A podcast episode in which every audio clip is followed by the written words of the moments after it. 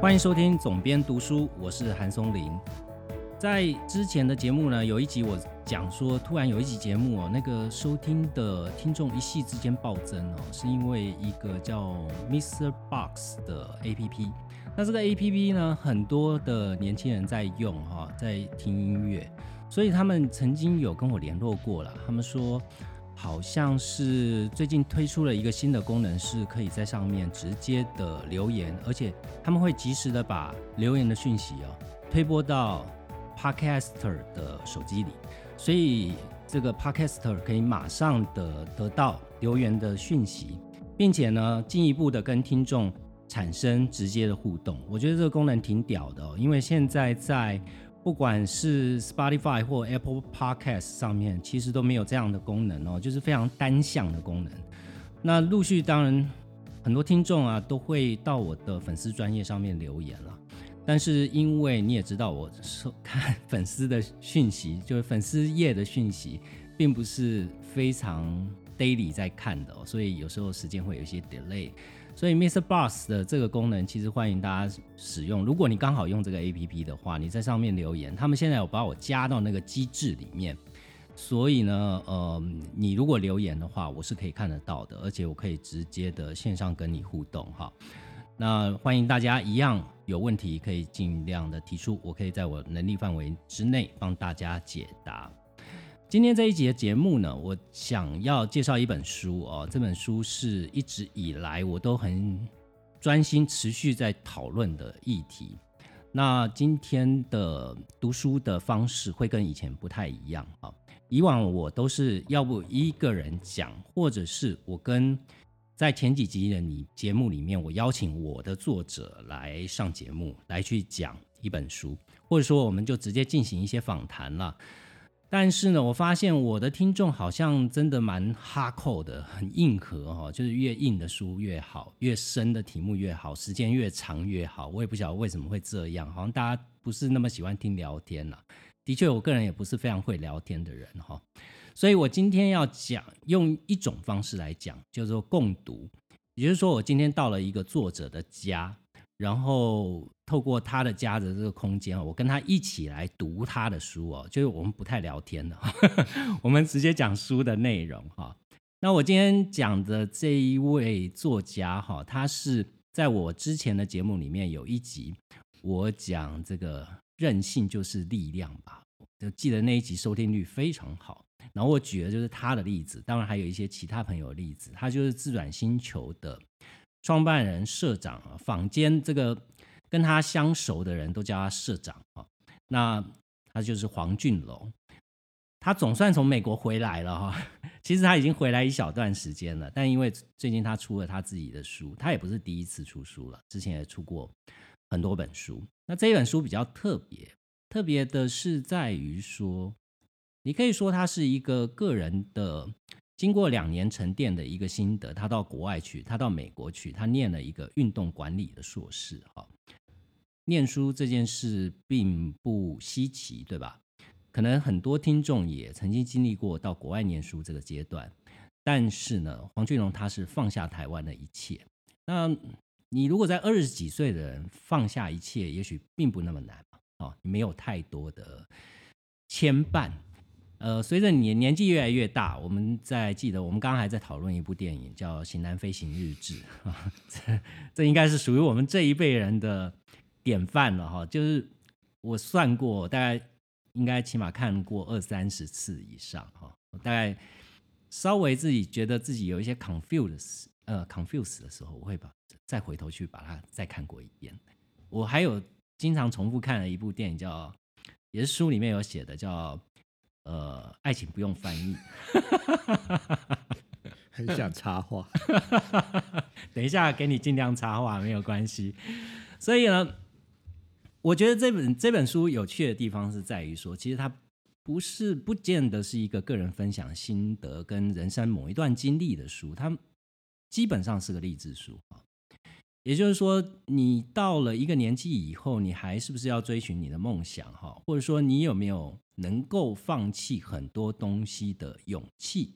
这件事是相对来讲不容易的。那黄俊荣在他四十几岁的时候出国留学，为什么是一件不容易的事呢？当然，四十几岁出国念书这件事本身有一点难度，但技术上的难度我们都姑且不论。比如说，你是不是要能够考过托福，拿到这个呃学生签证，然后学校愿意收你哈，最终你能不能念毕业，这都是属于技术性难度。但是俊荣在做这些事情之前，他其实呃，光做这件事就是一个很难的事情。为什么？因为我自己也经营出版社，我也知道哈、他经营的是一家非常成功的出版社，叫自转星球。那大家一定听过他旗下的作家，譬如说弯弯，譬如说宅女小红，呃，他经济的作家还包含像聂永贞哦这么知名的作家。但是呢，他要放下这一切，他要呃让自己有一段还不知道回来能不能接着继续哦，这样的中间的落差，他他刚刚讲说要去做这个梦想，但他必须要先做这个决定哈、哦，就像东方不败哈、哦，欲练神功必先自宫， 自宫真的超难做到的啊，对不对？所以他花了很长的时间去跟作者解约哦。那解约是一件很痛苦的事啊，就我们做出版社经营者来讲，某一个程度，我们跟作者之间的关系不全然是商业上的供需关系，某一个程度都变成只要能够长期合作，都是精神某一个领域的好朋友。哦，那你要切断这样的关系，很痛苦。呃，我完全可以百分之百理解这样的痛苦。但黄俊荣做了，做了以后呢，他把他如日当中的出版社的业务做一个整理，把它几乎是半结束掉了，然后让自己取得了这样的自由，可以到美国去念书哦。这是一一件在我们现在看起来，在四十几岁做这件事最难的事情，但他这样做了，换得的是他从此对于人生有跟以前不太一样的看法啊、哦。所以今天的共读计划呢，请请到的作家就是我们要念一下这个书名吧。啊、放下人设，人生别急着找答案，呃，迎接人生下半场的五十道练习题。好，我可以先说我的看法吗？可以、啊。在读内容之前哦，我等一下会根据书里面我觉得很有趣，想要跟各位听众分享的内容，一段一段的读，读了以后，然后我跟俊龙聊一下彼此之间的 opinion 哈。我觉得你好像跟以这本书不像是早安财经的书诶，其实很像你以前自转星球的书欸诶。是吗？我你现就在可就还讲是话以了前你那一套啊，就你知道装帧，他还特意那个让封面是保持一种可以撕下来的状态对，嗯这意义到底是在哪 里？为什么为什么你现在做书，你还是要这样做？所以我现在可以讲话了。可以，请、哦，各位呃，总编读书会的呃粉丝们，大家好，呃、很高兴很高兴今天可以在空中跟大家聊天。嗯呃，刚才讲到书这件事，因为哦，我先解释一下，自转星球没有结束啊，但就是半停止状态嘛。嗯但回来之后，我们当然还是会继续，就是后续有任何出版品是或者说经济业务之类，其实都陆续还是会对的 timing 还是会继续做啦。所以对俊龙有兴趣的人，可以现在可以用脸书跟他联络了，因为他之前在脸书上面 已经消失了五年了哈，所以现在有业务需求，就欢迎直接脸书上找黄俊龙。没有，我的经纪人是韩松林，直接找韩松林就好了。好，回到书的样貌这件事情，因为我回来之后，然后其实你知道吗？就二零一七年到纽约，然后一九年毕业，然后取得了一年的工作签，然后但是其实我也也没有真的想要在那边工作，所以就待到二零一九年十一月左右就甘愿回来。那后来你就知道。过惯了那一种学生自由的生活，一开始回来其实很难说要回到紧绷的工作状态。所以当我二零二零九月会满几乎嗯快一年，然后我四十五岁生日前夕，我就把当时在纽约毕业，就是二零一九年五月毕业的时候补写的日记，是补写哦，因为那时候念书，其实第一个就是不想使用中文，都是用纯英文的环境在学习；第二个根本没时间，因为课业压力超大，而且我赶着一定要在两年之内毕业，所以那时候就是没有时间写日记，所以在呃一九年五月毕业之后，我突然时间就空下来，所以就每天带着呃笔记本跟笔。去我原本会写作业的纽约的呃，譬如说呃 Chelsea 啊，然后格林威治村啊、东村之类固定几家咖啡馆补写。我从一六年决定去报考托福，然后到一七年出发到毕业的这一段历程的日记。对，然后但回到台湾之后，就是我讲的，就那些日记其实都是放在我的包包里面。但是我一直到就是二零二零九月，我的四十五岁生日前夕，我一直觉得，哎，这一段追求自由人生的旅程，算纽约的旅程结束了，但我肩上始终似乎有一个包呃行囊还背在肩上，所以那时候就找了早安财经的发行人沈云聪小马，我们都叫他小马，嗯，然后问他看有没有兴趣看稿子，然后愿不愿意出书。但我当下心里面打的主意就觉得说，我刚才讲的，因为譬如说，就像球员，我已经休季了三年，我都没有打球，所以现在不想要就是一开始就给自己太大的张力跟压力的比赛，所以我就觉得好，那我现在是作者，那如果早安财经有兴趣出，可能就是就给他们出，也不用自转星球自己做。所以我那时候就跟小马讲说，他问我说你为什么不自己出，我就跟他举一个简单的例子，就说。我是一个 musician，然后把 demo 写好了，但你就是我的 producer。如果你愿意出我的专辑的话，嗯，然后他说你叫我出我就出，而从你在笑，就是让他太知道小马的个性，所以我那那时候心里可得意了，说哦，终于有一次可以出书，不用自己又编辑又企划，然后又校稿干嘛，就丢给小马。少来，你就这次也好了是全部都自己 来。对，殊不知韩松你也非常了解小马，但我可能认识他没那么深。刚开始的时候，我就跟他讨论说：“哎，小马，哎，那接下来的那个发美术设计谁要发？”他说：“啊，你发，你你你比较想要你自己的样子，你就你发。”那他说：“可是你是我的 producer，那不然起码接下来你可不可以当我的编辑？”因为啊，你连编辑都不当，我当时找 producer 找假的，然后他说，嗯，好，我们且战且走，接下来我们再来讨论好不好？ 结果一直到印刷厂，我去看印当天，我发现那跟自转星球自己出有什么不一样？ 可是我比较得意的是，我当时内心就下定了一个主意，就说好，即使不管怎样，我就是要带着自转星球的灵魂去附身到早安财经这件事情，所以才会有松林讲的，为什么封面不一样啊，装帧不一样啊，然后里面呃图文整合的风格也不一样啊。这一点我倒很感谢早安财经有小马，就是给我很大的空间。那你也知道，我们其实私底下 fighting 也没有讲 fight，也不是 fighting 啊，就很平和的去 conversation 还蛮久的，就 discussion 还蛮久。然后最后其实我当然也有退让，我等一下可以讲我退让的部分。那他其实也完全给我百分之九十五、九十七、九十八的空间之类。譬如说我们 fighting 大概就是。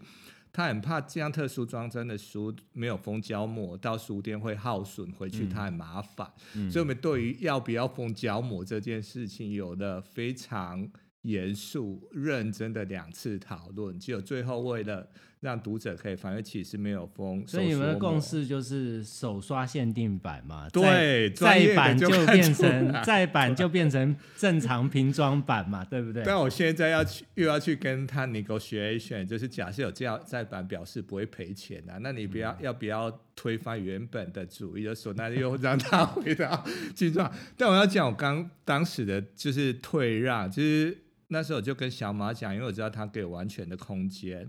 然后他就跟我，呃然后找美编，他也完全照我自己样子，要照片为主或什么之类，其实他都没有干涉。但是他那时候跟我讲一个晴天霹雳的一句话，我就觉得说那哪叫没干涉？他跟我讲说，可是开本要二十五开哦。我心里想说，嗯，哦 好。我跟美编讲的时候，大概声音就跟刚才一样的微笑说，可是那个开本只能二十五开哦，你要结吗？ 那我后来跟美编讲，回头去翻《自转星球》书柜的书，印象中应该没有真正的二十五开，就十四点十四点八乘以二十一公分。自然星球应该每一这种规格本的书书的开本都是不一样的。对，然后而且没有知识的，你叫自转星球出一个二十五开的书，感觉是对这个品牌一个奇耻大辱。所以当小马跟我讲说二十五开的时候，其实说、啊好，那就答应你，但其他我不会退让，心里面就这样子想。可是后来跟小马讲说，就是设计出来之后，跟小马讲说，哎，我还是二十五开哦，但是我头长高了零点五公分，就是多了一个毛边本。然后他就笑笑说：“哎呦，傻瓜！”然后 我不知道他傻瓜的意思是怎样。那总之，我就达成我当下内就当时小马愿意帮我出书内心的一个 task。跟最后的 achievement 就是我一定要把自转星球灵魂，无论怎样都要附身到早安财经上面，让早安财经从此有的自转星球灵魂。你会看接下来早安财经的书都不那么早安，变午安、晚安之类的。你对，看，文化人讲话就是这样，你直接讲 merge，或者是讲我就把你并购下来，不是很 好吗？对不对？我并购他还是他并购 我？都可以 呀、你就让骚浪，对不对？骚浪哦对最对对近对对对对对对，人家人家多么豪气啊！记者问他说，为什么要为什么是并购而不是投资？他对说：“嗯，不予置 评。 简单来讲，翻成白话文就叫干你屁事。对再对翻成更进一步的白话文，就是既然只有这点钱，我们还是不要这么麻烦好了。是， 没有沈云聪，他的人生更大的目标太多，他不会去花时间去算并，即便是并购或投资，他都没有意愿。 呃，我对知道，我们曾经有一集讲大退场是哈、就是他的书，然后还邀请他上节目哈、这呃，我们现在开始共读哦，然后呃，其实从序言的部分，我就看到一个是跟，其实俊龙之前有给我看过他的稿子，是最早的时候，对，然后不是稿子，是日记。哦，对对对对对对，然后呃那个时候其实还没有这个秩序哈、是通常秩序也都是最后才写的啦，哦，所以看秩序是一个新的东西。是这里面提到有一个东西，我觉得是有趣的哦，他说。他说他从，因为俊龙很早就开始创业了，不到三十岁，二九，二十九。对。然后他一直都是用一个人设，这本书讲的是放下人设，对不对？嗯他说他最早的人设是什么？是阿龙。对哦，阿龙就是一个从乡下到都市打拼的一个勤勤恳恳的年轻人，对吧？是，然后这个人设就伴随着你创业，对一直伴随着你到事业成功对哦，然后事业成功到你变成社长是，哦，就是这个圈子的人大部分都叫他社长，对乃至于你后来拍还拍电影，对不对？对哦，然后呃，大概文化圈或者是出版圈哦，能够做的，我们说的 boundary 就是极限呐、大概你都突破过了。哦，我然不后能讲是，你讲没关系 啦。所以，在这个阿龙的情境过渡到社长这个情境之后，你突然发现说，你好像有一那么一点不是你自己，对不对？是，哦，是就是说你处在社长这个位置，对但你内心还是那个阿龙，那个从乡下来都市里面打拼的年轻人。是，对于社长这个成成就，我们说的世俗的定义，嗯哼大家认为你是事业成功、年轻有成、创业成功，嗯哼，对吧？然后你合作的对象都是大牌的艺人，嗯哦，当红的作家，嗯哦，创造极高的知名度的嗯哼人物，甚至你把一些原本是素人嗯哼，变成明星，嗯哼所以外界都认为你是成功。嗯，但你心底还是那个阿龙，那个是阿龙会让你觉得有一点不安 对。我是不是真的达到他们眼中的我？嗯哼，我是不是真的已经做到了？我是不是跟那个位置是表里合一的？是心里面带着一丝恐怀疑嗯惧、怀疑、哦不安，对对吧？对所以这这件事，呃，到了临界点，应该就是你出国之前，一六年对一六年的对时候到了临界点。是然后所以后面才有这一接连一段的旅对程，对哦，促使你下了那个决定。对。那你当初当初有没有什么最挣扎的事情？就是你这里面呃秩序里面交代到你当初开始做了，嗯对呃，包含把公司停滞到一个嗯哼半终止的运作状对态。我记得你那时候啊也有也有来跟我聊对过哈、就是说呃剩下的一个经济业务，对你让一个同事在为用外包的对方对式对来处理对哦，那这中间的那个让你下定决心的那个最挣扎的那个点是什么？最犹豫的过程是，最犹豫的过程哦，嗯我觉得是就是刚才呃松你在开场里面有呃也不是开场，就最呃原先期有提到，就是做出版或者说呃文化工作圈这个领域，你跟所有的创作者，suppose 他应该都是某一个程度的艺术家，嗯，所以人与人相处，其实那个感情是我一直持续下去的。就是你如果工作没有什么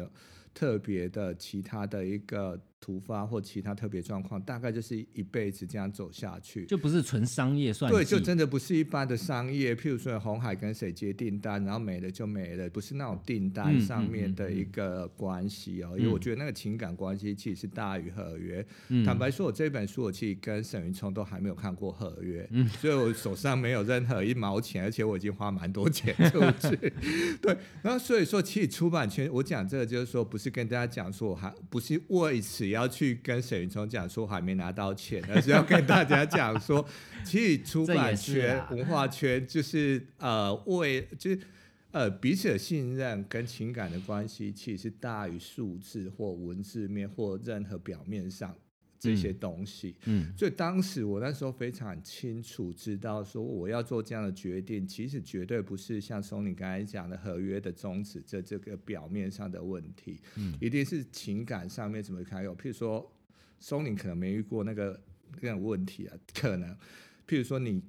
跟老婆可能结婚了十年，嗯你老公突然有一天没有什么征兆，嗯要怎么开口跟老婆讲说我们离婚吧？嗯嗯，那个是非常挣啊扎。可以这样，你去说签一个离婚证书有多难，就我不能签说三个可以理字解而已啊。 对啊，你不能说可以理解。所以我刚才已经跟你讲说，他可能没有遇过这种状况。对，相信老婆不会听这一段。对，就是说，嗯，那个我认为去。把和解约签下去的，或者说呃合约终止关系，对我来讲其实都是结果。但是我觉得那个过程最煎熬的，就是说你面对离婚，然后面对要去跟作者开口说，哎、我接下来要去念书，这还有包含员工啦，就是嗯那个是非常痛苦的，对。对所以我那时候其实真的就是自己默默的去准备托福，然后家人不知道，同事也不知道，就礼拜三、礼拜天去上课，然后从二零一六年二月二三月左右吧，然后一直到二零一六年底，我开始准备去报考托福考试，然后一直到考试成绩超烂，就是出乎呃。完全合乎预料的烂，不是出乎预料的烂。然后我觉得说，哎，好像出不去，但是其实，但是我又决定会出发，不然托福成绩怎么烂都要是要出发的状态。所以那时候就决定开始开口跟周边的人讲，我觉得那才是痛苦跟挣扎最早开始，就面对情感开始摊牌，嗯然后他们受到震撼，嗯，那我该如何袒露到我应该可以讲？然后你会有一种跟亏欠感，对，就是那一种。然后我甚至去说去，我不知道那样子做是造反效果，或是或是怎么样说，甚至帮他们去讨论呃 solution，就是说啊，那我们换另外一种方式合作，那我们可不可以委托第三方之类？那嗯会不会说，那你是自己选择，叭叭叭，就 A、B、C 选项之类的？嗯现在就给予亏欠感，但是我不知道，因为我不是当事人，所以嗯就很难去想象说，好，那站在对方的角度，他们会怎么想？但是我当时几乎就是基于松林讲那一种啊，情感就要结束，那彼此合作关系又是刚才讲那一种，可能类似朋友，或者说一直。相信彼此会一直合作下去，就婚姻不会有人是先去讲说我们可能有一天会离婚之类的嗯那种状态。嗯所以当要开口这件事情是非常之痛苦。嗯，所以现在其实我在纽约，我刚才讲在纽约回头去想日记的时候，其实非常时空错乱，我都呃心里面都觉得说我在写。二零一六年的台北的那一段过程，然后人又在处于二零一九的纽约，当时我已经毕业了。那中间那一段过程，毕业过程对我来讲，就像一场梦。嗯就是你回头去想当时决定的最症结那个点的时候，会映照到说，哎、你旅程已经结束了，而且都没有想象中难，那你也完成了。但回头去写之后，才发现面对那时候的挣扎，那个挣扎还在那里，嗯它其实没有因为你毕业，没有因为你旅程结束而跑掉。嗯所以我觉得情感的割舍跟割呃离去这件事情是让我最挣扎，所以可能接下来等一下书里面会提提到，就是当我一踏上纽约的呃这个花花世界的时候，我是关掉所有台湾，几乎关掉所有台湾的 app 联系或 social media 或嗯信件之类，我几乎不主动跟台湾往来，嗯我也不主动去接近美国的交友圈。嗯其实那一段人生对我来讲，真的就是一个我好不容易离开的人生一个阶段。然后好，举例说，我已经离婚了，那嗯我没有对期待下一段新感情，暂时两年之内我没有任何期待，嗯所以那两年我就是刻意远离男女关系，嗯就远离台湾的彼此的人际关系，所以我嗯其实那两年就是真的非常自由的留学生，嗯只是是最老的留学生，就这样而已。可以这样讲，是说，呃，结束掉一段关系之后，不急着用另外一段关系来填补这一段对关系，对吧？对，哦所以你果然是过来人啊！啊，蛮那种 啊你也知道，这节目很多人在听、啊好，所以我因为我在读这本书的过程是中哈，我有留下一些记录了，是哦，然后我会把我，因为我不是一个非常客观的读者，因为我终究认识俊嗯龙非常的久，我们大概已经有超过十年吧？不止了。对啊我，十我几想应年该是二对十十五年左右的是时间。哦是我前面讲的最多的其实是放下，是其实是放下这个主题哦。对然后放下，刚刚讲的是你要放下台湾的一切，连那结形式上面就是切割掉那个连接，对对吧？对然后把自己投入到一个原本就要设定的你要进去的一个场域，对你切断了这些连接以后，你才有呃进去，完全进去，你等于是给自己不留后路嘛，哦，完全的不留后路。所以在呃这边页数是第五十四页，所以俊龙如果可以看一下是五十四页。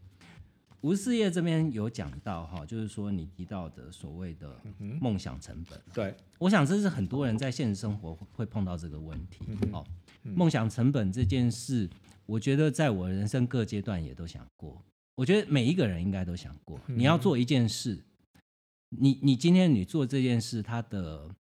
呃让你投入的目的是什么，嗯以哼及你所期待他所给你的报酬是什么，嗯哼对吧？嗯哼，那对年纪越大就越知道，呃，投入不代表报酬。嗯哼那那我的投入的初衷会不会因此而改变？嗯哼哦，所以你这边提到说，梦想成本是不是适合被这样量化？是也就是说，今天俊荣把台湾的出版社，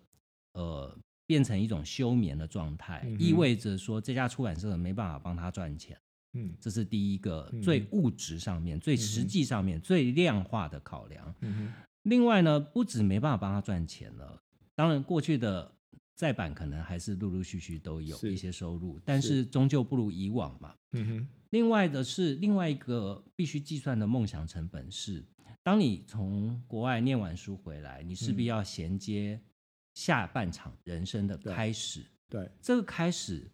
就会变得未知了。嗯哼嗯哼哦，原本你的出版社大概未来前进的方向也好，或者是说可以计算得到的收入也好，都是可以被计算出来是的，都是可以看得见的。嗯但现在梦想成本这件事是无法被量化对的。哦，对你就变成说你怎么去做这个考量？嗯哼然后后面呢，你提到一个经济学上面常常会提到的一个论述，叫做替代效果。嗯对替代效果的理论。嗯那我觉得这个理论蛮有趣的哦。他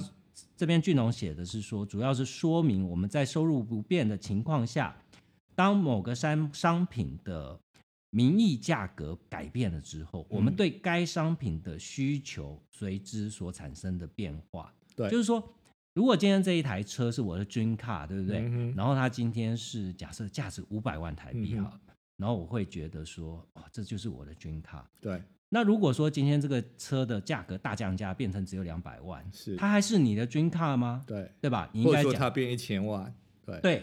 对那就变成是你永远达不到的是达不到的梦想，是那你还要继续追求它是嘛？是这样，对所以你可以讲一下，在这个部分你的考量，你当初的考量关于梦想成本这件事，是理论上是没有去想回报吧？对你去念一个不管是 whatever 的因为你书里面提到说你原本是想要念运动心理，心理对后来是念运动管理，对但不管是念哪一个，对这个不见得是一个可预设回报的变现变 现变现，好，好好好请说。好，呃，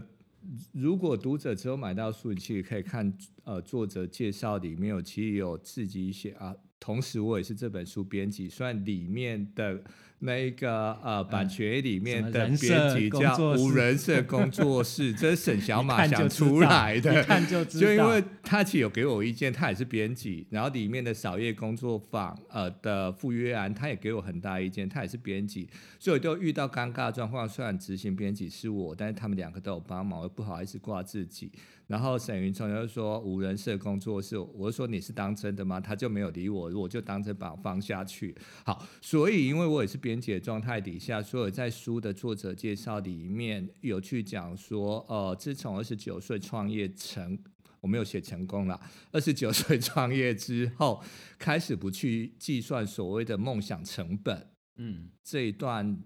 文字。那其实我觉得，呃我跟 Sony 刚开始节目开始之前才聊到一个英文单字，就 consistent 这件事情，就是呃做一件事情的连贯性，或者说一呃做一件事情的持续性、一致性之类的。就呃，我从二十九岁一直到我做出国决定这件事情，我认为我的 consistent 就是我其实不会去计算梦想成本这件事。好，以留学这件事情来讲，我周边的人劝我的方式，其实都是用梦想成本去算，怎么算都不划算。对，好，你出国啊，你收入少了多少？好，不嗯打紧。那你去出国留学费用一年一百万、两百万，两年三百万、四百万，那你可能两年念不完，你要念三年是五百万、六百万。那你这样子回来，好，你接下来换工作，譬如说他们想象好，好让你当运动经纪人，好，你要签陈伟英吗？你找得到下一个王建民吗？嗯好，一年给你赚两百万好啦，即使你嗯签到，那你还是要赚三年啊。嗯，那你这样累积总共起来，如果你没有顺利毕业，三年加上也是六年啊。啊，你想你想想看，你这样子划算吗？嗯所以说那时候听到很多类似这样子的一个苦劝的方式，那我如同刚才讲，这对我来讲都不是最难的决定，因为我是呃最难就是情感的放下这嗯件事。所以当这些人在周边，呃，那已经很后面阶段，因为我书里面有讲，因为我一直到嗯二零一七年三四月左右确定嗯申请到学校，机票也买了，我才开始少数的私底下告诉像松林这样比较亲密的嗯朋友。嗯呃，那也没有所谓的昭告天下，因为一六年脸书就关掉，嗯嗯嗯大家也不知道我在干嘛，甚至有一些人都觉得我是不是在某一个命案的现场 之类的，所以我那时候就觉得说，那些人劝我其实也没有用，因为我已经决定。那梦想就是呃，符不符合经济效益这这件事情，就他们那一些人的角度，大概就是对一些年轻的留学生来讲会换算的，就是我这时候出去，然后回来之后得可以得到如何更好的工作，然后薪水增加多少？那我只要三年内之内赚多于之前的那些薪水，其实我这一个的那个梦想成本其实就是嗯值得的。嗯他们其实是这样子算，但对我来讲，怎么算其实都不划算。对，所以我其实，包含我那时候创业也一样，我创业那时候借了呃，从你知道跟家人跟银行总共借一百万。如果要去算，我应该会去算，说我一年要出几本书，然后一本书要卖多少，然后要几年才会赚回一百万。但其实我当时真的没有去算这件事情，嗯所以一直到对应出国这件事情，其实我从头到尾，我甚至记呃，这个讲其实我很怕被酸民骂，但是起码要去讲说，起码到呃，不管工作有没有成功这件事情，起码到四十二岁，其实也累积一些自己可以掌控的 budget 这件事情，嗯应该嗯理论上是天经地义的。对，那刚才讲所谓的替代效果一样的意思嘛，就我可以把。可能譬如说，我有累积了三百万，嗯然后你觉得花在什么事情上面最划算、嗯最符合你的嗯嗯成本，嗯其实也可以变相的连接到所谓的替代效果上面。嗯，那对我来讲，可能财富也没有那么多，但是也有一点财富。那我其实是处于财富可自由运用的嗯一个状态下，就在有限的运用底下，就是说我不当然买不起三百万的房车啦，对，嗯那我就说好，那时候我就觉得说好，其实出国两年或三年到底需要多少钱这件事情，起码以我那时候的经济状况，就是鼻子摸着，然后就是就眼睛一闭，就觉得说，其实我应该可以不用算回来再赚钱。所以其实那时候连出国要花多少预算，这件事一般百分之九十五出国都会花的，都会计先计算的人，其实他们都算过的这件事情，我连这个都没有算，嗯所以我当然就没有去计算所谓的梦想成本这件事情，嗯嗯，那也不会去想象说我回来之后。会有什么新工作？然后要朝哪一个目标才能够把钱赚回来？嗯我唯一想要就是说，我想要回来之后，人生有一些新的可能，而不是说我们刚才在广呃节目之前有聊到，就我一我们可能来到四，假设听众朋友是来到四十岁或可能三十岁，大概也许就有类似经验，就是说我这样正常的工作、正常的婚姻生活、正常家庭生活，大概。以我现在工作状态，我可能可以预期我七十岁的时候会长什么样子，对我那时候工作状态是什么样子，所以我大概四十二岁的时候，我大概假设我认定我出出国前，我认定假设我没有任何改变，我大概可以预期我可能十五年后就不开心。那、嗯假使我可以熬到七十岁，那我可能会有二十五年不开心的不转变的状态底下，会有对二十五年不开心的下半场。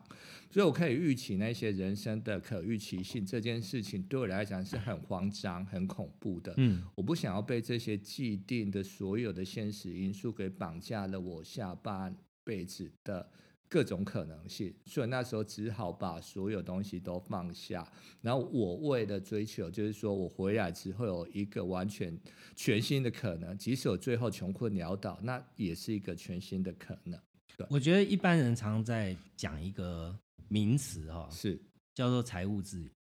对我刚才讲财务自由的时候，我就很怕说大家觉得财务自由哦，新闻常爱讲财富自由，你要存够多少才称得上财富自由？所以我刚才把财富 自由吞回去，我就觉得说我好像不应该讲财富自由，就因为像媒体宣。就是把这财富自由就是设定成一般人听到就是要现千万现亿在万收入，的、对啊现在的当然社群的氛围是这样啦，是就啦是用很简单的字义，其实这也不是现这个时代的专利啦，在早年也是这样是哦，我们很容易简化，把它变成三个字、四个字，对然后呃，这个所代表的意义其实很多人没有去精确的定义它啦。对其实如果从刚刚俊龙的话来讲，就是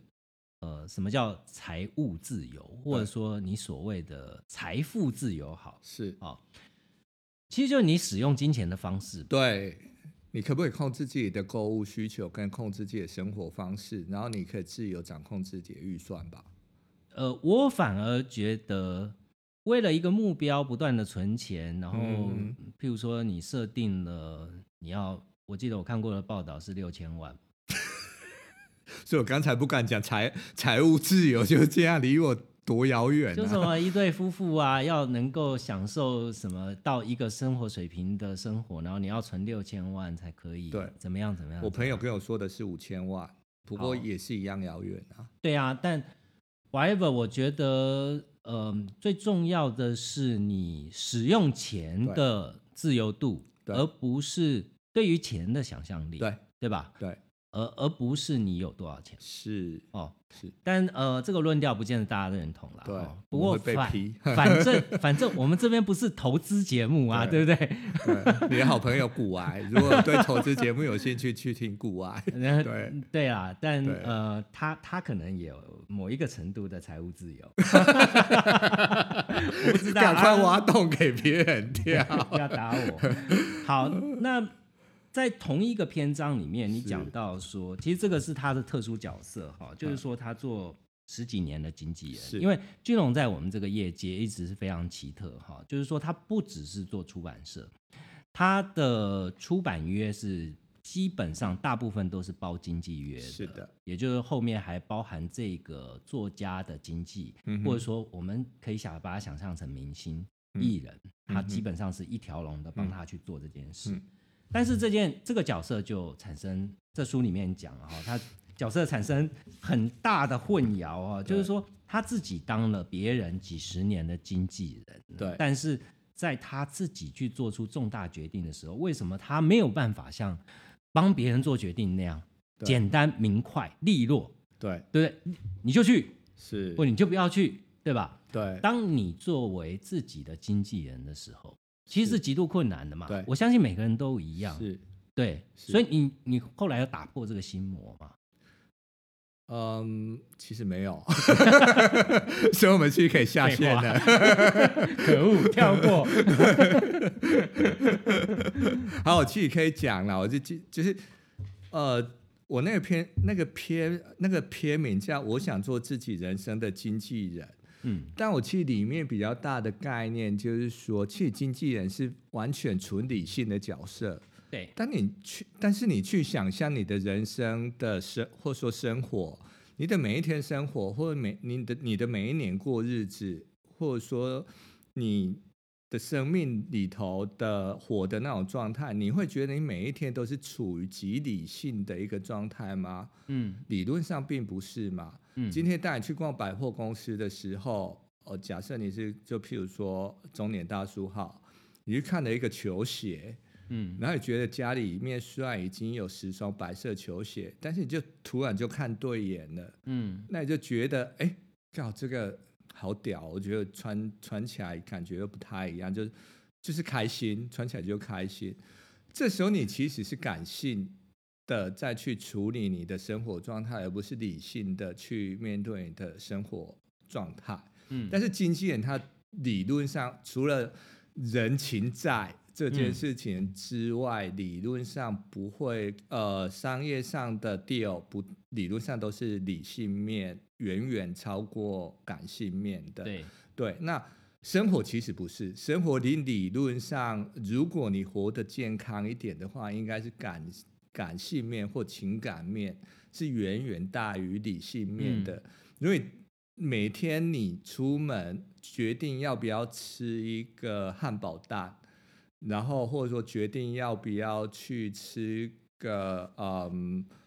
一顿好吃的 buffet 之类，你都要去计算多少钱，或都是要去计算说，哎，它的卡路里多少，然后它的营养成分有多少，你不觉得你的人生这么活理得痛性苦嗯非常累吗？对，所以说其实有时候就说好，那我今天心情我就是想要喝豆浆啊，那我今天心情就是想要去麦当劳啊，那我今天心情就是想要去二楼吃美式 brunch 之类。所以我觉得你做人生的经纪人很难，是难在于说，通常人生的决定其实都是感性决定 over 理性决定这件事情。嗯但这个角度其实跟身为一个经纪人的角色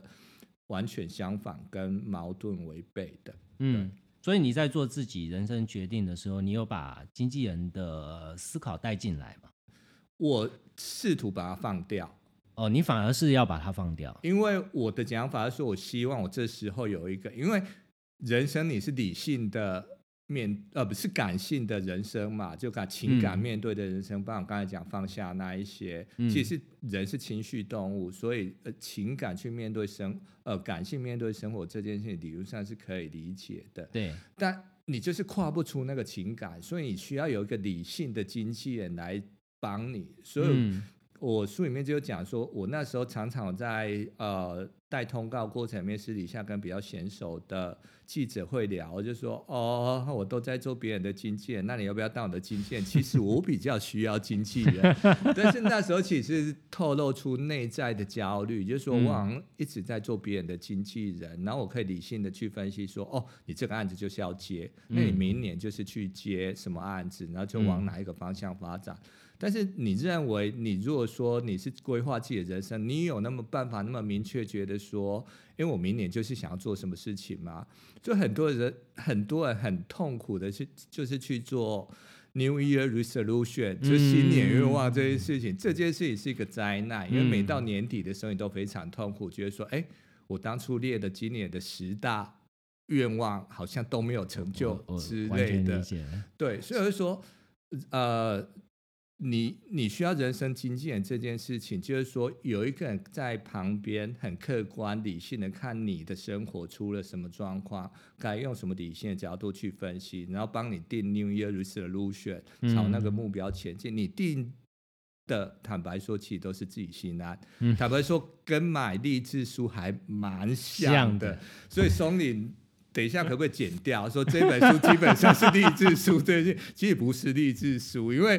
你如果把早安财经盖掉，把书名盖掉，变成自转星球灵魂，它岂不是励志书？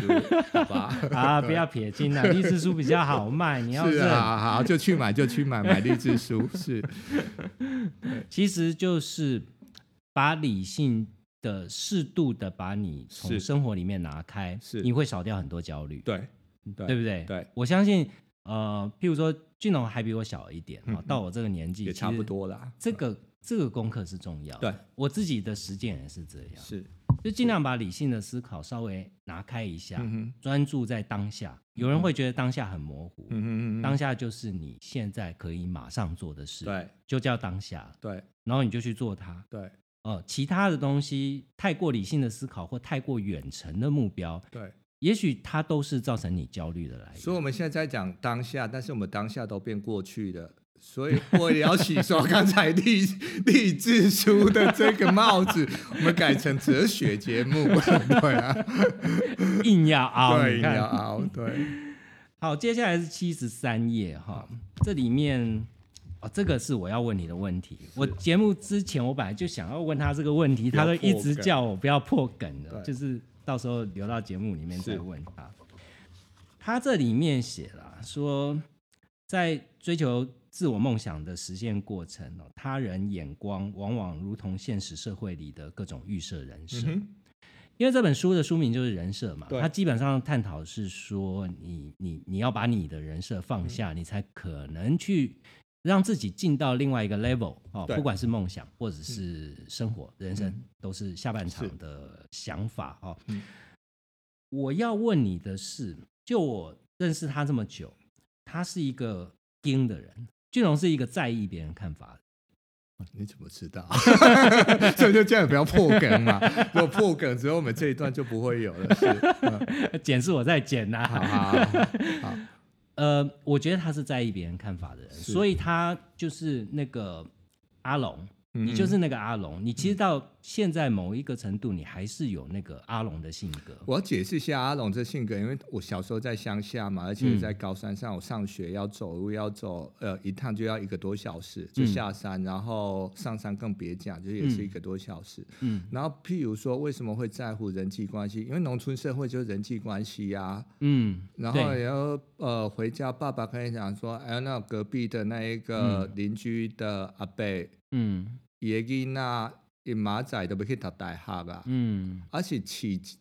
开钱饲一大汉是要搁搁饲几年，你再上大学，啊，即现在大一点之后，他说，我听讲咱已已经大学毕业，啊去做律师，嗯，啊你。你读这啥物科系？要要干广嗯有告啥好哦，盖洗不好，所以永远是多就是。呃，那个农村社会讲阿龙就对于农村社会这个人设的呃的我那个当下的成是长背景那角色，其实永远被投入了眼光期待，但那眼光对期待都是活在人际脉络里面。农村社会就是人际脉络，邻居的耳语，对邻居的眼光，所以对，那时候那个人设其实就是背负到现在，呃，这边那其实现在大家很流行叫 psychotherapy，就是说嗯你回溯去你人生里面从小是不是有曾经某一段、呃父权压抑嗯或被妈妈，嗯比如妈妈其实是一个曾经很有名的律师，曾经很有名的公众人物，是那是不是对你成长经验里面带来的某一些的呃影压力响压或力影之响类，嗯那我那个例子也像那个阿龙，其实我心里面有想象说，好待人就是要谦卑、虔诚、朴实，你不要得罪任何人，嗯哦讲话要得体，要然努后力做。对，努力嗯做人，然后不要被别人看不起之类。嗯嗯嗯嗯嗯嗯然后譬如人在抖气听这垮，然后说，几哦，我我觉得那个人设目前到目前为止影响我最大一句话，我现在想起来了，就呃，假狼几斤，黑狼几道。嗯嗯，我一直嗯说好，如果听不懂台语的嗯朋友，意思说、嗯好换算成呃比较懂的说，你欠人家一餐麦当麦当劳，嗯当你哪一天有钱了，你可能要还他一百餐麦当劳，嗯大概就是这种意思。所以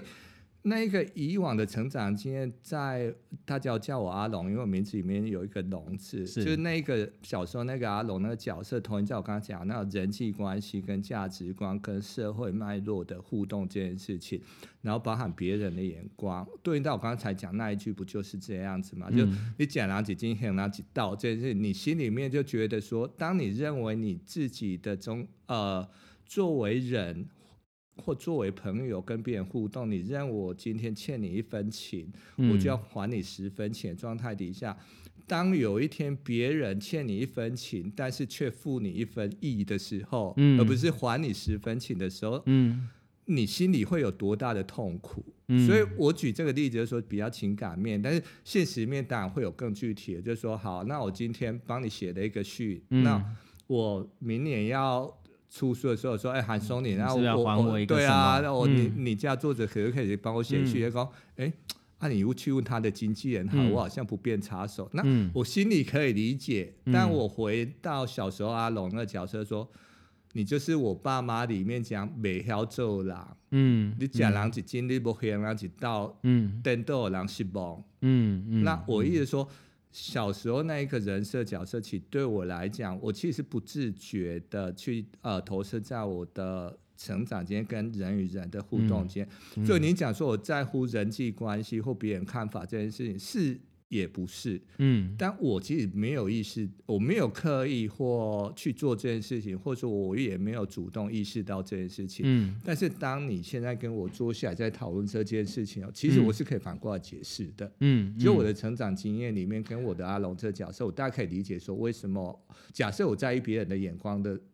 的话，嗯我为什么在意别人的眼光？嗯对，那你现在呢？你你觉得这两年对于在意别人眼光，我我先讲啦，是在意别人眼光这件事是，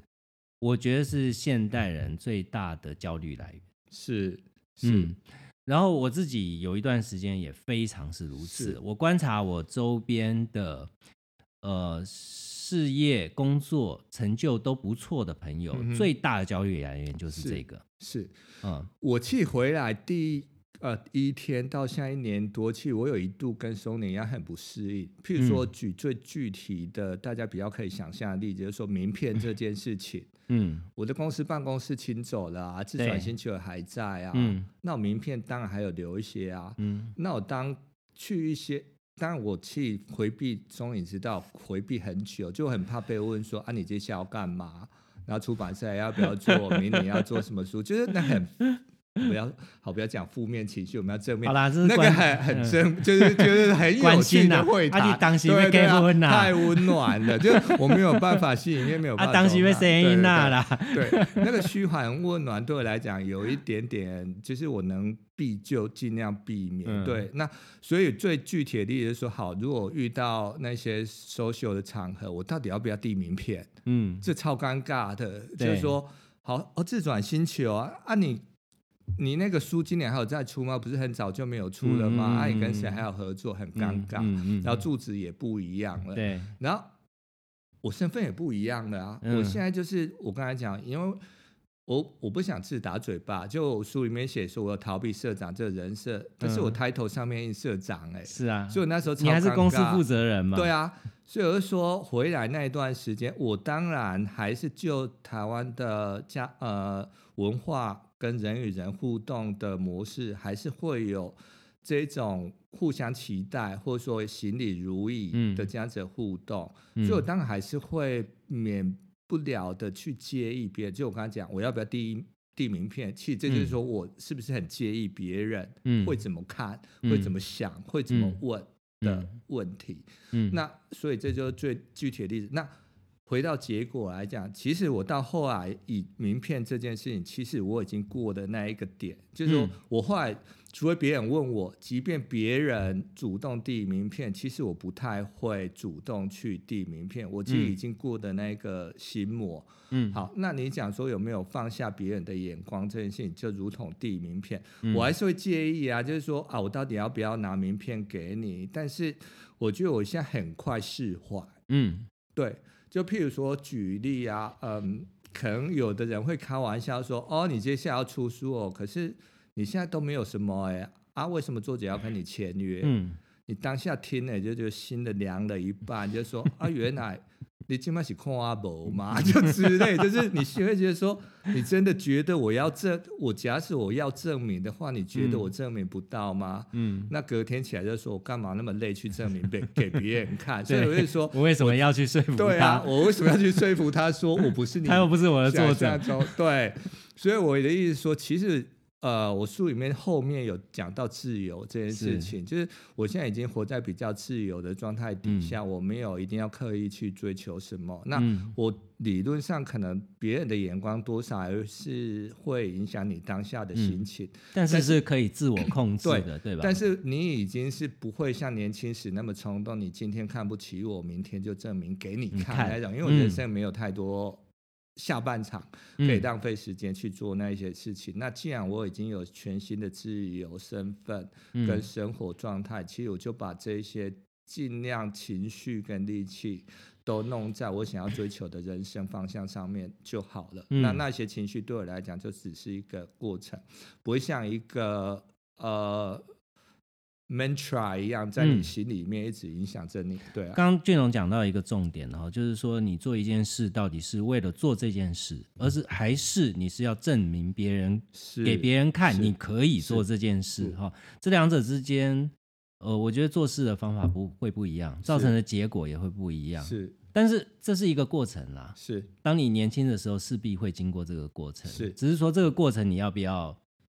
无止境的不断复制它，对吧？或者你有嗯没有意识到说，你其实是为了证明给别人看？松林笑，我想，因为他接触政商名流实在比我多的太千万倍，虽然他也不来太爱记头 social，但他笑我，我我认定是说，他周边朋友里面，supposedly 应该有一些人是，他有一可些能人是是，有一些对人不是。对，我就可以是这活样在讲证明，呃，活在为了证证明给别人看而过的日子，但是自己是没有意识的。但是我可以讲的倒是说，在我的合作对象是里面啦，真的到了巅峰型的是人，通常都不是，是通常都不是，因为是那样子的期待你是没有办法让你上巅峰的，是即便上了巅峰，你也做不下去。是对，如果是你只是为了证明自己是的话，哦，是，对是，呃俊龙也有非常多合作过非常多是在顶端的人啦、就是说好他们人生都已经到了我我我们都不喜欢指名道姓讲谁， 就是职业道德。对 对，好，那接下来我要谈一个问题哈，呃，谈这个问题是因为俊龙曾经中间有回过台湾嘛，然后他送我一本博奥斯特的签名书，好、是你有看我吗？因为我刚才在聊另外新的英文书，本来问你说你那本先看完，对，我我英文能力太差到没有办法把整本书少看来 完，，我有看一些啦是。然后 Paul Auster 是我非常喜欢的一个作嗯家哈、如果当然我的节目里面不太讲文学书的，嗯哼但是哼我真的非常推荐，尤其是如果你对独处有有问题的人是，哦、或者是你不知孤独道如何独处的人，嗯哦，我都非常推荐大家看哦 Paul Auster。嗯嗯，呃，他其实是独处的极致吧。是是、嗯，嗯他可以，他可以，我觉得作家、文学作家不外乎两种人哈、一种可以把极大的东西写成极小，一种对可以把极小的东西写成极大。，对我觉得这两者都会异常的精彩对啊。对，那、如果要把 Paul Auster 的作品取一个对照组，我想嗯就是海明 威。好，如果有兴趣啊，我当然这不是我的专业哈、是有比我更优秀的文学编辑，我不敢卖弄。所以它里面提到的 Paul Auster，呃，讲的关于他描述他当年在哥伦比亚大学嗯哼哼的学生生活， 我就知道你要讲这个，所以我连书都没翻。它里面描述的是说他一个人住的状态嗯哈，然后他其实就是他很少在家以外的地方、其他地方出没，然后日子就这样一天一天的流逝。嗯他不到非必要的时候，他不开口嗯啊、哦他的声音都显得陌陌生，嗯生哦，像个机器。然后每个礼拜五天就在学校过非常 routine 的生活。嗯哼，然后，然后他在这个是记录在他的内心报告嗯哼，跟《冬日笔记》这两本自传书嗯对里面。对，我想请你分享的是关于孤独这件事，哈，或者嗯独处这件事。嗯，你是有意识的刻意让自己，就是那两年你势必是孤独的嘛？对，好、如果读者如果真的是去买了《放下人设，人生别急着找答案》这本书哦，你可以发现这里面其实是一个强迫自己把自己丢到一个孤独的环境里嗯，哦，因为之前俊龙的工作是经常要接触非常多外界对的，因为经纪人的角色嘛，对呃你必须要帮创作者去呃 linkage 非常多的、或 leverage 非常多的资源，嗯哦，那你不得不去让自己的生活变成是一个， ，social animal，其实我不是哈，呃对我知道，嗯但呃，你是刻意的去做这件事嘛，让自己处于一个长期独处的状态。对，因为书里面其实也有点到，就是我已经过腻的那种经纪人，要必须要哦，就是说呃，跟人与人之间的对话，其实都已经经过内心的某种盘算。譬如嗯说，我今天跟这个厂商，哦，可能是两个数字的大老板，嗯两个数字一天都加起来十 八，对，就那我事情就想说，哦，他们我们盘算可能他们公司的预算理论嗯上应该可能是五位数、六位数、七位数、八嗯位数嗯起嗯嗯跳。嗯嗯嗯那他们去年做那案子，可能应该可能找的某某某，应该可能就起嗯码有一个嗯六位数之类。嗯你事先有盘算做这个，所以当你人与人对话的时候，你当你坐下来的时候，你心里已经有一个底。当你讲出了一个数字，嗯或你一开口，你就知道他接下来会讲什么，嗯嗯嗯，或者说你只要怎么，当别人去提了一个不是你想要的数字时的时候，嗯你知道接下来该动之以情或动之以理，又嗯会用嗯什么方式应对。嗯我觉得那真的就像保罗·奥斯特里面的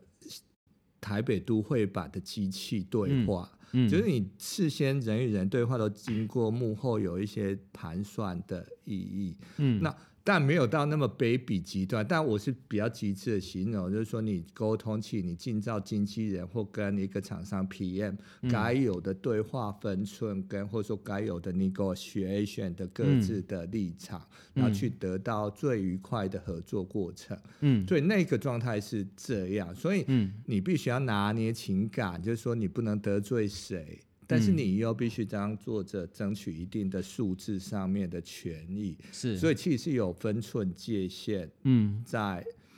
里头的。嗯所以其实那时候啊，所以你不能，我那时候去想说，哦哦，我遇到哦，松林可能是某某公司执行长，那我接下来就跟他讲说。啊，玩刀都没钱呀、啊就之之类的这种，就打打从内心，我阿龙的那种角色相下嗯会有对话，不可能突然冒出来，嗯我会畅所欲言去嗯讲说你心里面委屈的地方之对类的。啊，这就是对经纪人的人设，让你对就是你都是照某一个程度是有脚本的啦。对啊你心里面是有对脚本的对啦，，所以不能跟他讲说，按照作者长得北宋啊，嗯嗯你现在你不要再叫他改了，好不好？因对为他昨天不是很对开对，心。其实作者也没。讲什么。对啊，他也作者也对嗯没讲什么，所以你不能这样子去跟别人对话，嗯所以你对话都是要有分寸拿捏跟礼嗯貌的。所以我纽约那两年，因为有自由嘛，所以我其嗯实可以选择我要讲话不讲话，对我要跟哪些人讲话，我要讲嗯什么之类。所以里面我就呃一篇形容说，我其实最怀念的就是说呃。另外一个作家，因为是刚才松云讲说他想要看的 Patty Smith 的、嗯的中文版新书叫《如梦的一年》，就对是《Year of the Monkey》嗯就呃，Patty Smith 他在里面书里面呃有一个篇章叫做当年他到纽约的时候，他讲说我是如此孤单，因为一切是如此的自由。嗯那其实我回想他这句话的时候，其实我也想 到说，对照 Poster 当年在哥大的生活，其实我觉得我曾经有好几个礼拜的状态也跟他很像，嗯所以我其实都刻意跟我如果上课不主动举手发言，我可以在学校都不用讲话。嗯那我回到家里，虽然宿舍是跟三个中国人住在一起，但当我在厨房里面煮完饭，就赶快把饭端在房里面，自己把它吃完，然后就是 在写功课，所以我一整天可以都不用讲话。但唯一要讲话就是说，因为我原本我们这种工作，其实夜猫族很多都不是成成型人，对，所以我到纽约念书的时候，早上六点要起床，然后搭地铁，然后到呃学校是八点的课，超痛苦。嗯所以我固定会学校大门是一个呃法学院，嗯然后法学院大厅里面有星巴克，嗯然后我唯一一天固定会讲的话就是我在星巴克买咖啡的时候，我就会跟他讲说、嗯，你要什呃么？嗯 coffee 呃 coffee latte for to 嗯 go，、嗯，我一整天就只会讲说一杯热拿铁带走， 我一整天大概就只有讲这一句话，嗯所以现在回头想，其实还蛮怀念的欸，就是你人生可以过到说，你其实不想讲话就不要想讲话，嗯然后你去摆臭脸就摆臭脸，嗯嗯，嗯然后反正没有没有都没有认识你的，然后也没有各种人设角色跟你互动，嗯摆臭脸就摆臭脸，不讲话就不讲话，嗯然后就是一杯热咖啡带走这件事情，对我来讲，其实根本我就想要把它刺青刺在手 臂上，根本就是自由的名言。你对刺记得刺八口，它少就可以了。 好聪明，对啊。 可是我觉得你这样节目会走掉、欸，明明是有深度的读书节目，会变成乐色化节 目。没有，我觉得蛮有深度的啊。是八扣是个好创意，不是吗？对，好，然后扫出来是一杯热拿铁带走，然后其实背后是象征你渴望自由的心灵。对，你想哈、哦，假设我今天去刺青店，刺青师傅问我要扫扫什么，我说要扫一个八扣，嗯，那下一步是什么？这个八扣真的有意义吗？嗯他一定要扫得出来啊！如果扫不出来，这个八扣刺的就是一只是一个象征符号而已嘛，对吧？是，这跟我们做书的逻辑其实有一点，就如果我们今天在某一个出版品要做一些新的尝样品试，对,、我们常常看看到很多编辑技巧是这样，啊对它基本上是个浮面的编辑技对巧，那你就会看到它可能只是装帧，对。但它没有呼应到内容是，的为什么要这样装帧，对吧？就但这跟本你书没有哦，嘿这本书是有呼应装，呼应有内容有有 的哦，有有，好，只是那个出版社会比较痛苦而已，是是是，沈嗯从，所以是沈早阳安会比财较经痛苦，是，啊好 细，嗯他赚很多钱没关系。 你讲的，嗯接下来我要讲的一个题目哈，嗯是在转变这个章节是啊，一百九十六页哈，这是一个非常小的场景，就是呃，但这个场景蛮吸引我的，是你在上课的时候，嗯哼，教授抛出了一个相当笼笼统抽象的问题， 叫我一辈子的痛，好嗯，说，什么叫了解你自己是，啊？哈，然后我我为什么对这个有兴趣，你知道吗？因为我们这个年纪或我们这种个性的对人都一样，我们会想很多。对啊，所以当你丢一个笼统的东西出来的时候对，我一定会想说，这个这个问题大概有 A、B、C 三种解方，那他大概想会问呈的现一呈现不同的对对，呈现不同，他听到这个答案以后对会呈现不同的反应，对吧？然后你这一段故事啊，其实我就可以想象到你当初心里面的盘算，对然后你一定想说，嗯，我要想一个那个答案是能够震慑到他的，重对重对对 重，然后结果你讲了大概，我可以想象你大概讲了长篇，因为呃，故事里面的描述是说，这个教授呢，当天呢，因为呃，俊龙还没有发言对哈，所以他就说，哎，你今天还没讲话，就你来回答对哦。那俊龙呢，他还没有去理解说教授到底问这个题目的意义，对他就想说，那我要回他一个什么样的答案？对哈、所以他就举了一个非常华丽的例子，对 叫做某一个大联盟教授为例，哦，去去去解释说什么叫做了解你自己，对哦我说某一那个对大联盟教练他怎么样对怎么样怎么样对之类的。多屌多屌之类，所以他真的就是了解他自己。对，结果没有啊、教授没有啊要问这 个，教练只是要问说，书里面你讲的东西，就是说那一题呢，教练只是希望跟全班的同学讨论到课本里面提到的，对就是当个好教练必须要了解自己的强项跟弱项在哪里。这有什么好问的呢？对对啊，对，但但但他只要你那这回答只，是定义问题而已，不是吗？只要你对啊，回，只要你回答这个而已。对啊，我要问的问题就是，我要讨论的东是嗯西就是，我第一个是我们刚刚讲的，通常我们都会想太多，对想太多这件事呢，其实也呼应到我们前面讲的，对啊就是所谓的当下嘛，对吧？你想太多的结论就变成是焦虑的来源。对，哦，对那这一件事，这个故事的场景呢，让我去联想到书中的有一段内容啊、嗯哼这一段内容是，呃，如果在文化圈、出版圈的人啊，大家都知道俊荣是常年的棒球、业余棒球的运动选手是，哦，他自己出版社组了一个棒球队。嗯哼，哦，叫自转星球对的棒球队，业余棒球队，然后每个礼拜都去比都赛去练习或比赛，对，对吧？那俊荣到国外去念的是运动管理，嗯哼，然后这里面故事在讲的是说，你去加入了一个呃没有外国人，就是都是老美的老美，对棒球队对哦，然后你去是去做投手，对对吧？对，然后故事里面描述是，呃，其实美国的球队都喜欢力量型的选手，对对力量型的投手，对具有压制力的对刚速猛球型的速球刚猛。对但是俊龙他的身高不是特别高又，很体重对又很瘦，所以他只能去你可以磨直接练讲。出来五十九公斤，一七四， 你是真有吗？ 对所以俊龙一向是去钻研他怎么去控球，，对所以他是练曲球，对对吧？对然后这个故事就在描述哦，你一路如何去，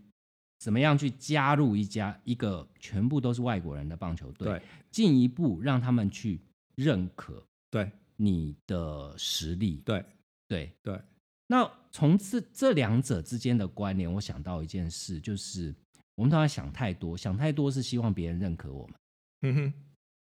哦。嗯，那呃，你这个故事是你身处在逆对境底下，对怎么去得到别人认同？对对，对，所以这个故事你可以给读者解释一下你对于你自己的启发吗？就是说，如果我们身处在逆境的时候，我们在一个不是我们擅，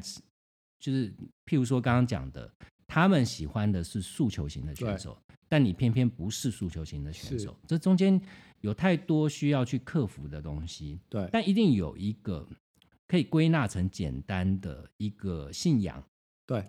或者是一个努力的对一个方向的对东西。这个东西对是什么？好，呃，我那个片名没有，呃，我想了很久，其实没有把没有嗯用种族歧视这个字眼，因为回到刚才讲的，就是说财富自财务自由这些，大家有太多既定的印象对，，我们要 peace，我们尽量不要对太负面。所以我那时呃那一篇就呃把它取成就是说呃哪里没有歧视，因为你就是跟别人不一样，嗯嗯啊应该是嗯嗯对差不多类似这样子的对一对个章面。但回到 Sony 的问题，我的意思是说，其实你本身你每一个人就呃跟我投球一样，就是他们身材是那样，他们习惯的球风是那样，嗯那我就是跟你们不一样吗？对那当你今天把我，当你对我没有歧视的时候，那我就没有我的特色啦，因为我就是变跟你一样啊。对对啊，那我想要保有我自己，那你们又认定我跟你们是不一样，所以我去证明给他们看的方法就是回到我们节目最初的 consistent 这件事情，嗯就是你做一件事情或你的个性或你一个人的一贯性，不就呼应了刚才我们老师是要问的问题，说你必须要了解你的强项弱项在哪边嗯嘛？嗯嗯，那你嗯强项弱项理论上，你的强项弱项应该就是你跟别人不一样的地方吧？对才会称之于说强项弱项对嘛。所以，当你很清楚呃知道说你人生或做一个工作或做一件事的强项弱项在哪边，你了解你自己的时候，那你持之以恒，嗯呃，consistent 力的去把它完成。嗯呃，某一个任务、某一个目标、某一个计划或某一个习惯的话，嗯我觉得你大概就不会有那一种你跟别人一样或不一样，或者说别人是不是对我有所歧视，嗯，或者说别人是不是瞧不起你的那一种焦虑。是，所以反过来讲，当时如果硬要把自己念成是一个肌肉男，嗯然后硬要去吹球速，然后球到处乱跑，连我原本的优势的控球都不见的话，对他们可能对我没有歧视，但是反而对我更瞧不起。对，因对，为你不是就对一无是处对，，就一无是处。嗯起码他会称赞说：“哦，你这个曲球角度这么大，怎么练的？”因为我后来有解，这后面有解释说后。后面有毕业要回台湾之前，他们其实非常仰慕，也不是仰慕， 非常是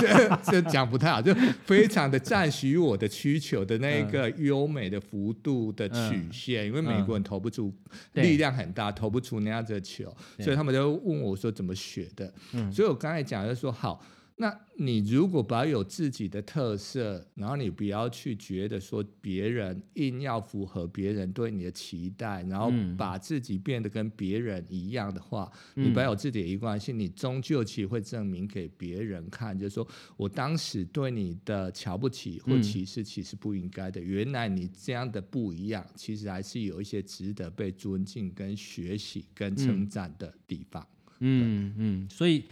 嗯、我们在其实我们在做我们的工作上面是啦，我相信俊龙应该也有这样的经验，嗯哼，就是说有时候弱项反而是强项。对啊，对啊，对对对，有时候你反而跟别人不一样的那个点，你你跟别因为跟别人不一样，所以你会有一点自特卑色感。，对对，但是有时候那个是武器。对对啊，很多作者其实常常就是他想不到这件事。对啊。可是对我突然想到一句话，就是扮猪吃老虎、欸，哎。哎，对啊，对啊，就是就这也样。是你这个突意然思就这啊样，别人都瞧不起你，那你突然就跟我那时候在美国一样啊，球队里面觉得好像我应该是队史里面第一个玩头胜、玩头七局胜的人嗯吧。那应该他们没有人有料到说队史第一个玩头七局胜的嗯是球速那么慢，然后长得那么弱不禁风的投手，那不就是扮猪吃老虎吗？对啊，对嗯啊，然后上场没有没那个打者不把你当一回事。对啊，所以他嗯卯尽全力觉得很好打，可以捞到全垒打。所以在美国三振他们的比率比在台湾三振台湾人的比例还要高，因为我被瞧不 起。对，台湾呵嗯取是球到的处都是，是冯恰恰投的比你都好控。球哦，超好，但是他的投资理财不 太又来能比又 来这个梗你知道，我在广播节目里面已经被过问过这样问题了。对啊，好，嗯最后呢，在这个书的转变这一个部分是嗯哈、在两百一十七页，他提到那个墨菲定律这件事。 我跟你讲，为什么我会特别呃读到这一个篇章，我整个人是笑出来，你知道对啊吗？好，我先跟读者大概解释讲讲讲一下这书里面的内容哈、就是他在讲说他最后在写毕业前写报告嘛，对，啊，写报告的过程里面发生到一个状况，就是嗯、你写了以后那个东西不见了，对吧档案不见档了。案整个不见了，，对。然后你花了很长的时间去找，对，而然且后那个那个答案是同学都在难得纽约大晴天的下午，然后大家跑出去玩，我自己在图书馆里面写三小时，嗯，然后晚嗯上发现答案不见了。 干对干死了，对， 然后后来呢，他经过一段时间才平复那个心情，啊对，然后隔天就直接打开了一个新的空白档案，对，然后就开始写。对但是呢，最后他把它写完了，对只花了不到两个小时的时是间就把它写完了。之前然的后不嗯到一半。对，之前不到一半的时间，然后内容还比之前更充实丰富是，哦，所以这他心里就非常复杂。他说对为什么？前一个晚上要花那么多时间生气，对，花三四个小时去找档案，哎对我直接打开打开档案再去写，也不过就不到两小时的他时人间。生就是不甘心浪费啊。对，所以后面提到一个对关键字哈、嗯就是为何不一开始就下定决心重写？对，哦，我自己的经验是这样啊，我我不晓得各位读者有没有这样的经验哈、嗯你知道我们因为出版工作关系，我有脸书的粉丝页，粉丝页就是拿嗯而且来很多粉丝，没有啦，还好。那个数字跟网红比起来，真的是 只是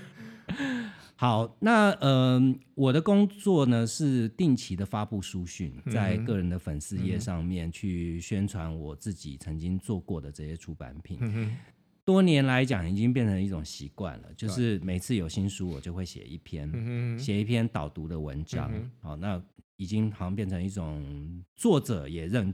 呃也认为这样的习惯，对就哦，我出新书，松林会帮我写一篇文章。对对对对，那我常常在写文章的过程是这样啦，我我懒啦，理论上应该是你要在呃，像我们用苹果就是用 Page 对吧，嗯哼或者用 Mac 用那个 PC 就是用呃 Word Word 嗯然后你要先打一篇稿，然后再贴到脸书嗯上面去。但我通常都是直接在脸书页面，因为有时候你已经有想法了，其实嗯写是很快的事情，那你就叭叭叭叭开始打。你然第后一呢步就错了，对我必须要讲哈、脸书这部分是有改进的。曾经有一段时间，它是会呃，当你在上面停留三十分钟的时候，它就不动了，嗯哼，然后你按下一步，它就整个消失对掉了，然后就完全 lost 掉刚刚打。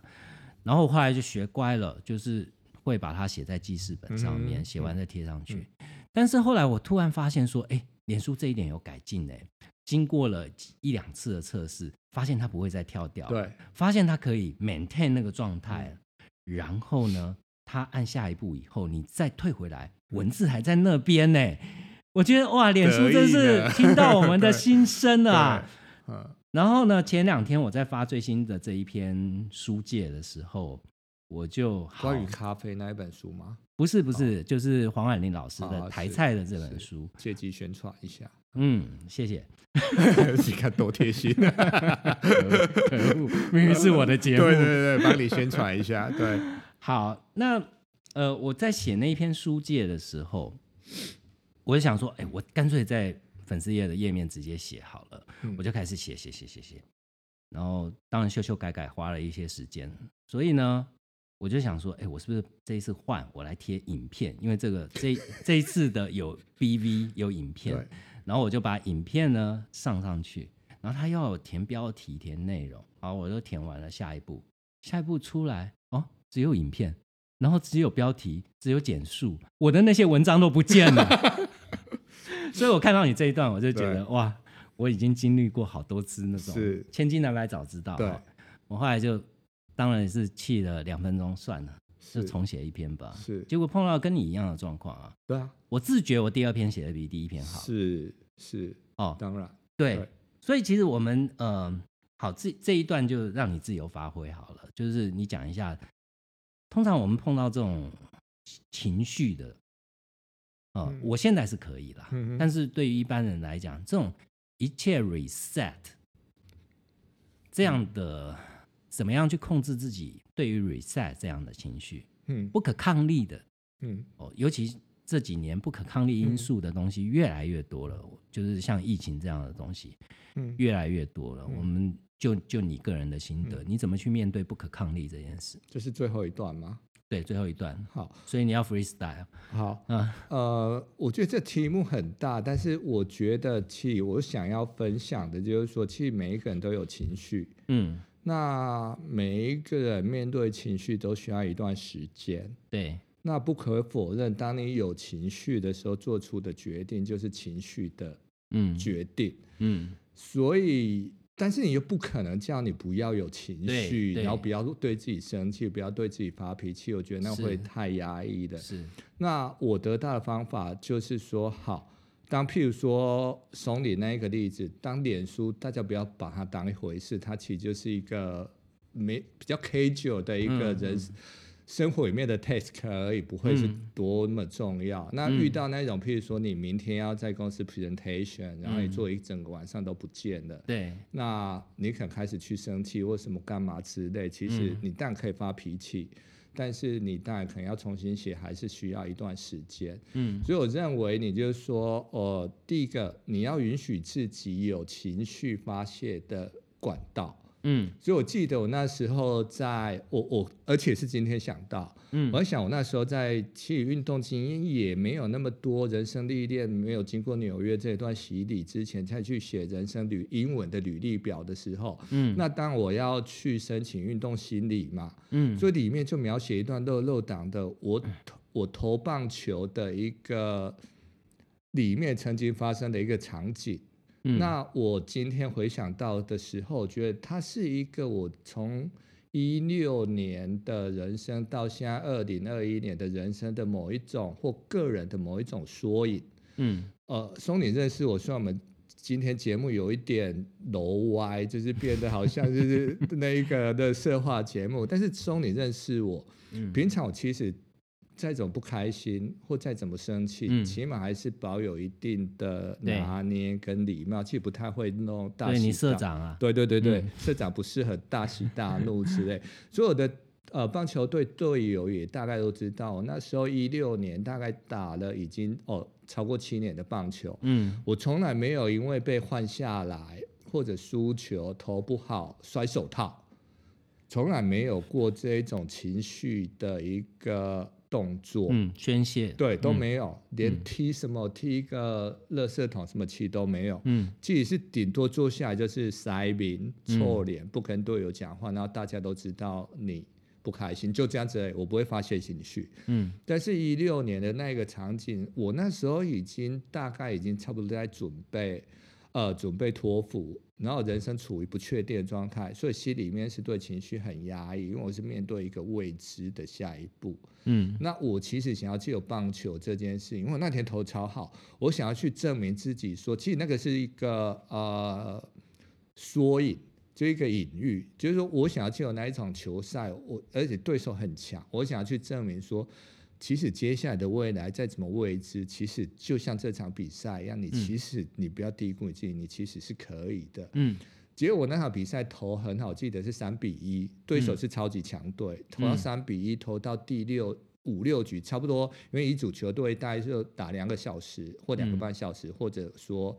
看七局哪一个先到就比赛就结束。嗯所以那时候大概投了五六局，然后几乎是最后剩最后半局左右的时间，嗯我人呃，我那一呃那七八年的投球经验里面，我没有投过那么好的比赛，嗯然后是面对强球队，然后投到几乎可以我想要拼完投。嗯坦白说，我到那时候人生没有完投过，一直到我人生第一场完投，居然是在纽约发生。嗯，对，不不知道该喜还是该哭。对，就就刚刚那讲那个棒球对队，，嗯所以我那时候就想说，我人生似乎要达到某一个我可以突破的关卡跟境界，嗯我其实是坚住我想要达到。嗯那那个达到对我来讲有一种象征性意义，嗯我觉得我接下来面对我要去念书的位置这件事情，我觉得我似乎是可以得到一个力量在嗯那一边。嗯但不幸的是，我们当三比一僵局的时候，突然打了一个，我不知道是牵制还是怎样，反正就一二垒满垒，嗯嗯嗯然后反正就是呃打出去还是夹杀，反正就发生跑者往三垒，然后内野夹杀的状态。嗯然后我是里面的来回夹杀，投手是在那边守备位置补位的状态底下。嗯后来很不幸的就是说跑者撞到我，嗯然后我认为他是呃，他应该是出局，因为他是嗯故意撞、故意冲撞，嗯那规则嗯里面嗯叫故意冲撞。嗯，但是裁判的判定是呃 Safe 妨碍跑垒，哦，妨碍跑垒， 对，所以反倒最过终来嗯他没有死。然后我们不仅没有抓到一个出局出局数，嗯反而让原本该死的没死，而又嗯进站一垒。嗯所以我那时候表现的很极大的，因为我我讲我自己是试图要玩头，那我觉得我可以玩头，那我嗯觉得可以赢那一场比赛。对，然后我其实是跟裁判，因为我平常不会跟裁判吼叫或 argue，嗯所以我跟裁判在那边大声理论很久，说我站在这里，他刻意来撞我的，嗯嗯嗯就大声跟他讲。嗯嗯然后我们队长就看到情，所有队友看到我很少看到我那么激动，然后他们也不知道为什么我那么激动的背后的这段历程。嗯嗯，所以他们上来之后，然后当然就是你知道遗嘱的裁判，后来我们就离开那个联盟，因为大家觉得那个裁判素质是有一定的问题。嗯，但我那一场比赛，大家还是没有办法呃去面对那种状况，所以所以 argue 你因为之后玩头的压力所造对成一次性的爆发。，对，嗯，然后所有的呃队长跟队友去跟裁判 argue 之后，其实还是维持原判，然嗯后他们觉得我情绪到顶点，不适合再投下去，嗯，这就把我换下场。嗯，然后我认为说你们为什么不继续 argue，嗯，然后帮我，就是也不是帮我，就是帮球队争取嗯这件事情。嗯，然后我下场之后就大摔手套， 然后我就摔到没有人来敢来跟我讲话。嗯，然后我现在回想起来很清楚，我摔手套还骂三字经，嗯， 连场上所有人都听到，然后裁判也回头来看我嗯，。嗯，嗯，嗯，所以后来这件事情，我觉得那一个是一个宣 泄，就是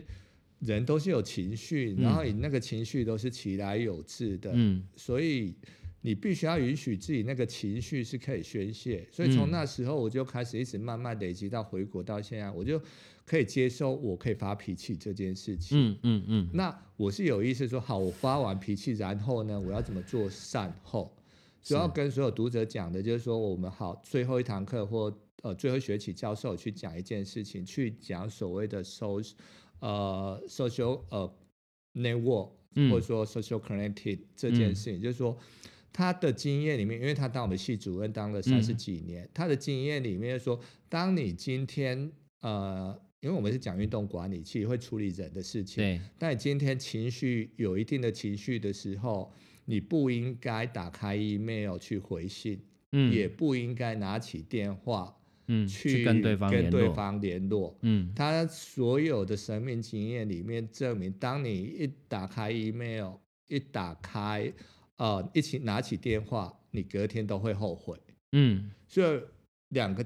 呃两个合在一起，我认为面对你人生去处理情绪，或者说觉得有一些挫折、挫败，嗯人生白走的路要重来这件事情感到挫折或失落的话，我觉得你应该放下你的情绪，或者说嗯更积极地讲，你去容纳你的情绪，让嗯情绪适度的发泄。你嗯当下你就去睡觉，嗯你当下你就去躺在沙发上耍废，你真的不要再去想那件事情，当下真的不太适合在情绪状态里面嗯状态底下去处理那件事情。嗯等你情绪过了，发泄过，你从头再来去想说我那件事情该怎么解决，然后该怎么做。我认为那才是比较聪明的面对人生的情绪抒发，或者说面对人与人之间的关系、嗯比较好跟健康的一种处理方式，就是。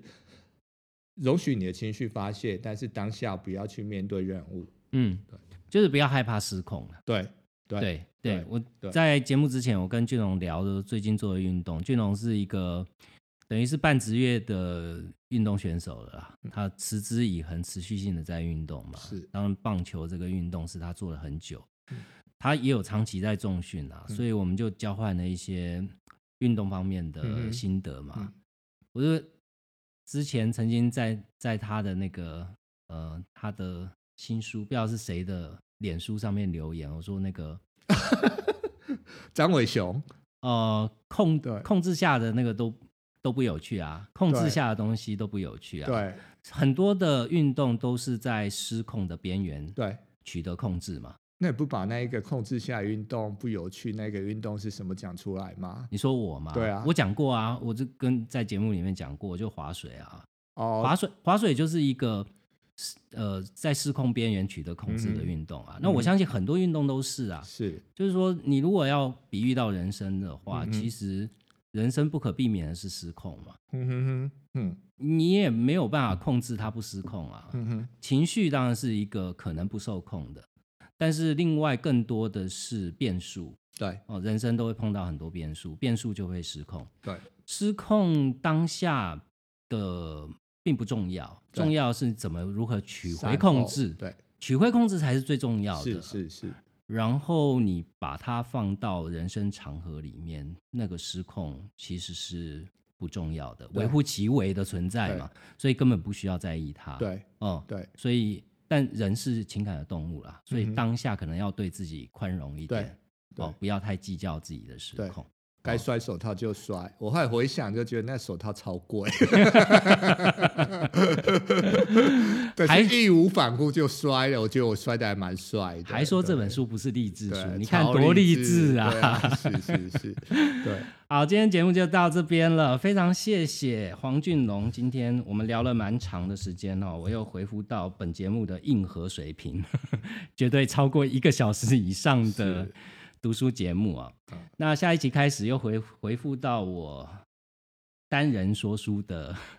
的，你会的不会阶觉得段两个人比较轻松？对啊，两个人真的比较轻松 对啊哎，我真的对我不太需要剪接是，是，单人有时候还要想一嗯下段落，不过我觉得单人做单人的自在啦是，那不用去想说邀请这这一对啊位邀请那一位，搭对配大家的时间，我只要我自己的空闲时间来做就可以了。对，哦，我反正人生到了一个阶段，追求的都是自由。嗯哦哼，这点我跟俊荣是我们下是半场是努力的目标。对那谢谢今天大家的收听，也希望节目内容对你有帮助哦。有任何的问题，都欢迎到我的粉丝专业，或者是我节目一开始提到的 Mr. Box 的互动功能哈、我如果手机有收到通知，我都嗯会尽快的回复大家。那我们下一集节目见。谢谢，拜拜。